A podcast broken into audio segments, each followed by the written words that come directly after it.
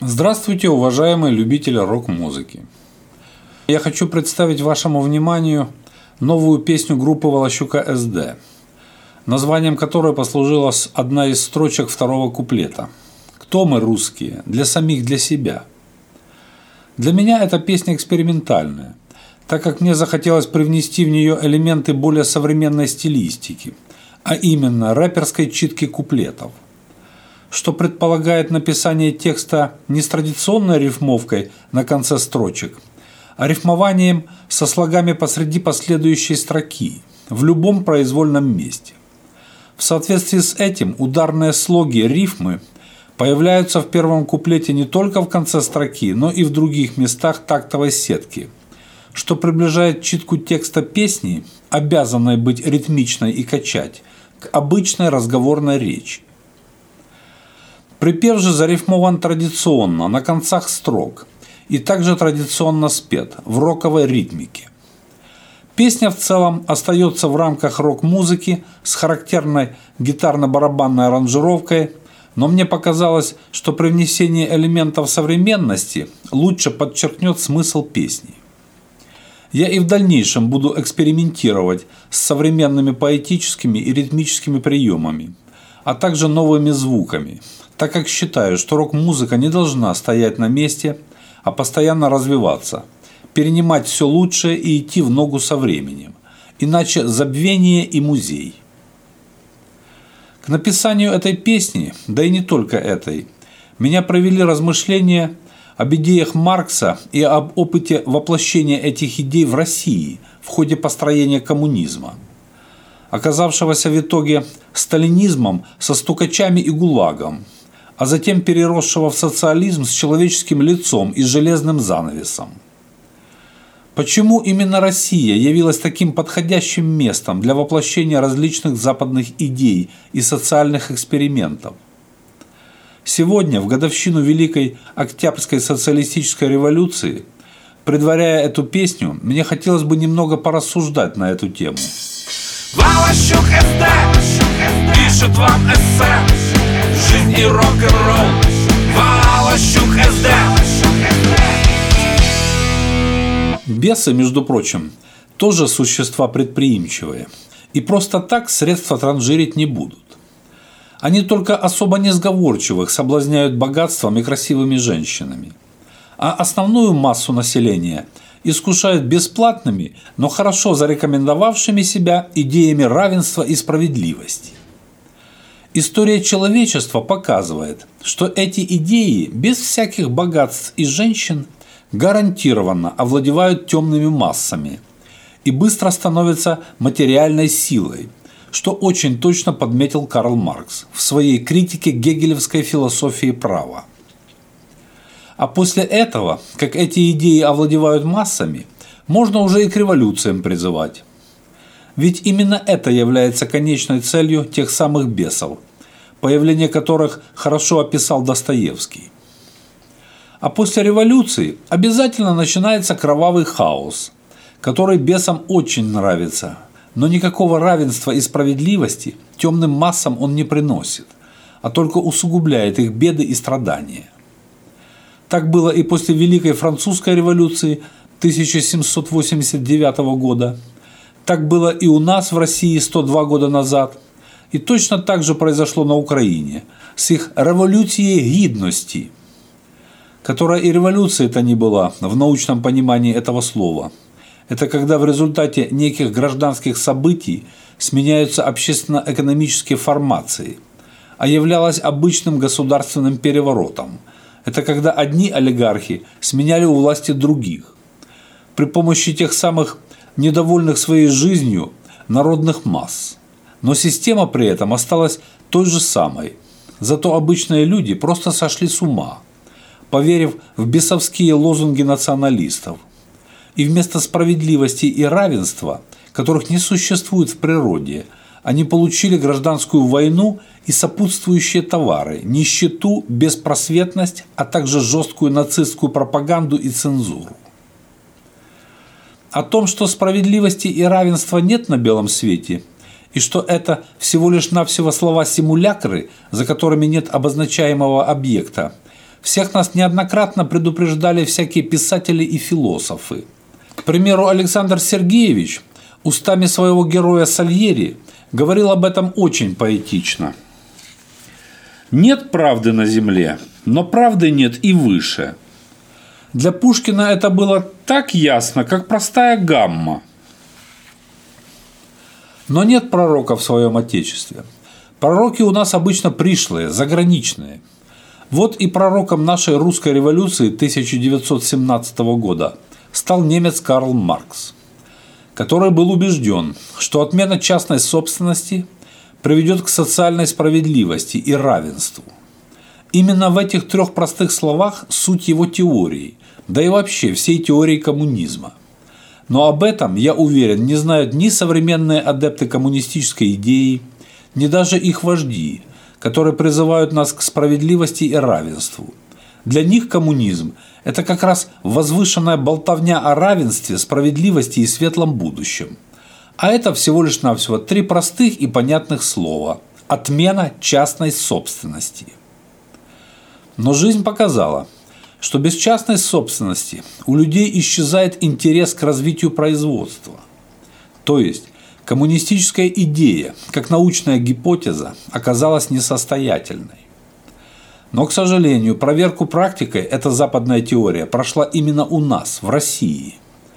А остальные народы мира очень внимательно наблюдали за ее практическим воплощением в наших гулагах. И, конечно же, пошли другим путем. Эти слова Ленина им больше понравились. Возвращаясь к пророкам – если Карл Маркс предлагал сделать так, чтобы в обществе не было частной собственности, а соответственно не было бы богатых, то наш Столыпин наоборот предлагал сделать так, чтобы не было бедных, и который про русских сторонников идей Карла Маркса говорил следующее. Им нужны великие потрясения, а нам нужна великая Россия. Но, как я уже говорил, нет пророка в своем Отечестве. Поэтому Столыпина убили, а Карла Маркса сделали непререкаемым научным авторитетом, и его научную теорию превратили в догму под лозунгом «Учение Маркса всесильно, потому что оно верно». Но догма и наука – это несовместимые понятия. Догма – это ни на чем не основанная вера – а наука – это доказательство и проверка истинности любой теории практикой. Вот верующие коммунисты и носятся до сих пор с этой догмой, нежизнеспособность которой продемонстрировала практика, то есть сама жизнь. Еще одним лозунгом любой революции, помимо равенства и справедливости, конечно же, является свобода. А это еще один симулякр, то есть слово без обозначаемого объекта – у французов главным лозунгом было «свобода, равенство и братство». У нас, помимо этого лозунга, еще и пели песню «К царству свободы дорогу грудью проложим себе». Здесь интересен следующий парадокс. Человек, бескорыстно служащий кому-либо, есть раб. Вот большевики говорили, что они бескорыстно служат народу и брались вести этот самый народ в светлое будущее – Вопрос. В какое светлое будущее может привести людей человек с рабской психологией? Правильно, в рабское. Вот они и привели нас в ГУЛАГ и в колхозы с бесправными рабами и крепостными крестьянами. Ну, такое представление у раба о светлом будущем. Далее я приведу краткое, но очень точное описание того, куда же мы пришли, взяв его из книги «Новый класс. Анализ коммунистической системы» югославского диссидента Милована Джилоса, человека, сумевшего увидеть все это изнутри еще в 50-е годы прошлого века и не побоявшегося об этом сказать, но поплатившегося за эту правду многими годами тюрьмы. После победы социалистической революции аппарат коммунистической партии превращается в новый правящий класс. Этот класс партийной бюрократии монополизирует власть в государстве – Проведя национализацию, он присваивает себе всю государственную собственность. В результате новоявленный хозяин всех орудий и средств производства, новый класс, становится классом эксплуататоров, попирает все нормы человеческой морали, поддерживает свою диктатуру методами террора и тотального идеологического контроля. Происходит перерождение. Бывшие самоотверженные революционеры, требовавшие самых широких демократических свобод, оказавшись у власти, превращаются в свирепых реакционеров, душителей свободы. Но Джилос увидел и положительные моменты в деятельности нового класса угнетателей. А именно – Проводимая этим классом индустриализация и связанная с ней по необходимости известное распространение культуры. Однако его хозяйничание в экономике отличается крайней расточительностью, а культура носит характер политической пропаганды. Я надеюсь, что люди, еще заставшие Советский Союз, узнают описанную картину. А вот советские ученые, тоже находясь внутри всего этого действа, очень долго не могли понять, что же такое социализм. Или, может быть, боялись произносить это вслух. Но точного, не пропагандистского определения социализма в научной литературе не существовало. Никак не могли дать точного определения. Ведь если социализм – более передовой общественно-экономический строй, то почему же при нем сохраняются и в большом количестве пережитки рабовладельческого строя – а именно рабский труд заключенных в ГУЛАГе, а также огромный сегмент феодальных отношений в среде крестьянства, то есть фактическое крепостное право, когда у колхозников не было даже паспортов, и они не имели права уезжать из села, а работали там не за деньги, а за трудодни. И только в 70-х годах уже советский диссидент, доктор философии Михаил Васленский в своей работе «Номенклатура» дал, на мой взгляд, очень точное определение. Реальный социализм – это реакция феодальных структур общества перед лицом смертельной для них угрозы капиталистического развития. Ибо повсюду в мире именно это развитие разрушает основы феодальных обществ. То есть именно тот факт, что капиталистические отношения, как более передовые по сравнению с феодализмом, еще не вызрели, заставили феодализм в лице якобы прогрессивных большевиков вернуть страну в феодальное прошлое, чтобы феодализм смог дозреть до капитализма. Ведь Россия на начало 20 века оставалась полуфеодальной страной. Капиталистическое производство не охватило даже половины страны. Сохранялся аграрный характер основного производства архаичное общинное сознание крестьян как основной массы населения страны, а также феодальная система управления страной в виде царизма. Поэтому большевики вернули нас в феодализм, дозревать. Именно в этом, на мой взгляд, глубинный смысл революции 1917 года. Как я и обещал, больше не буду утомлять вас длинными блогами, поэтому на сегодня заканчиваю – а рассуждение о Великой Октябрьской социалистической революции продолжу завтра. Завтра же и спою вам песню про нас, про русских людей, таких доверчивых к западным идеям и консультантам. Сегодня же еще хочу показать вам репортаж нашего внештатного корреспондента Ивана Абрамовича Козырькова, которого мы послали к памятнику Карлу Марксу и к очереди в мавзолей Ленина – чтобы он узнал у москвичей и гостей столицы, что же такое коммунизм. А я на этом прощаюсь с вами, но не забудьте подписаться на наш канал, чтобы не пропустить продолжение сегодняшней истории. До свидания, друзья. Валащук СД пишет вам эссе Жизнь и рок-н-ролл Валащук СД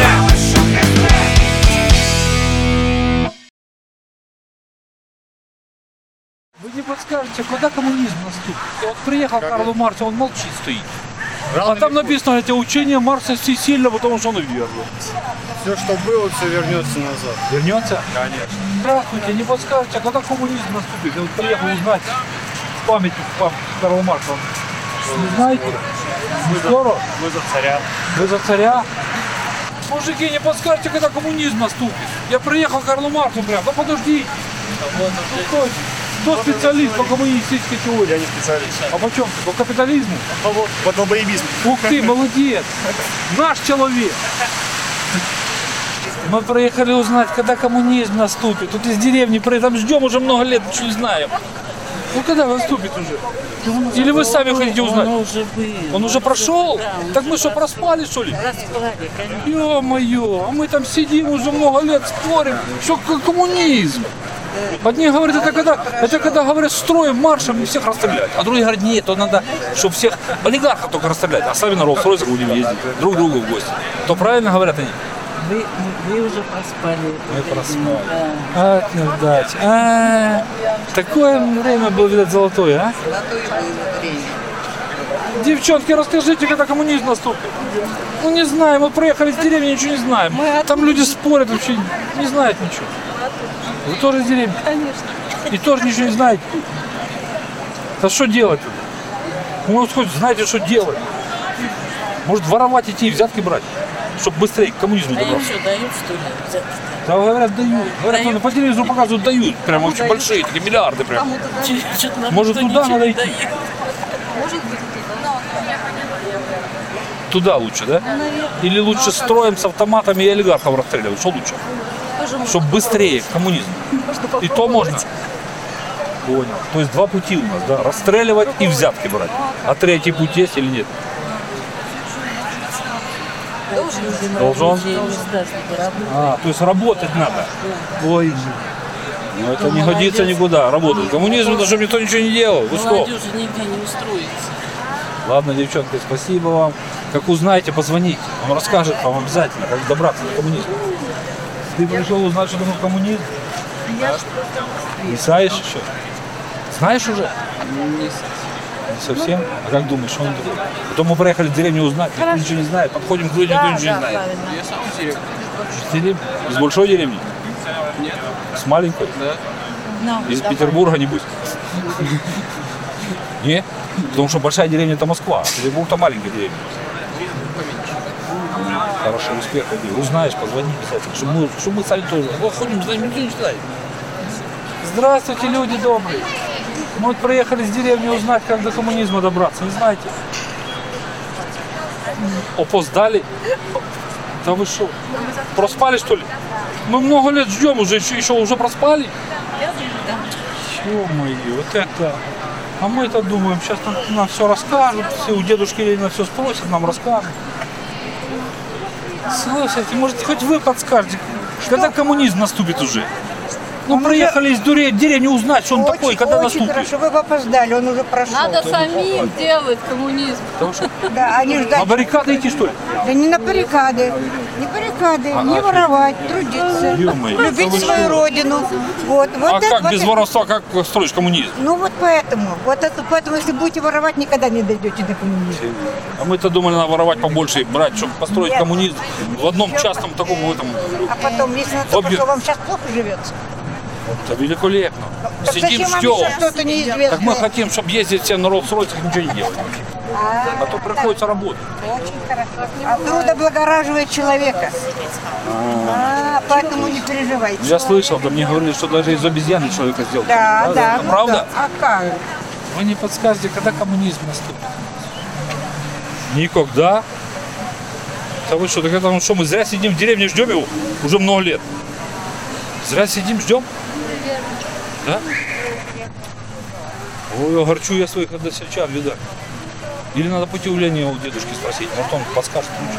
Будем занимать очередь. спасибо. Да вы что, Владимир Ильич, не знаете, когда коммунизм наступит? Я ничего не знаю.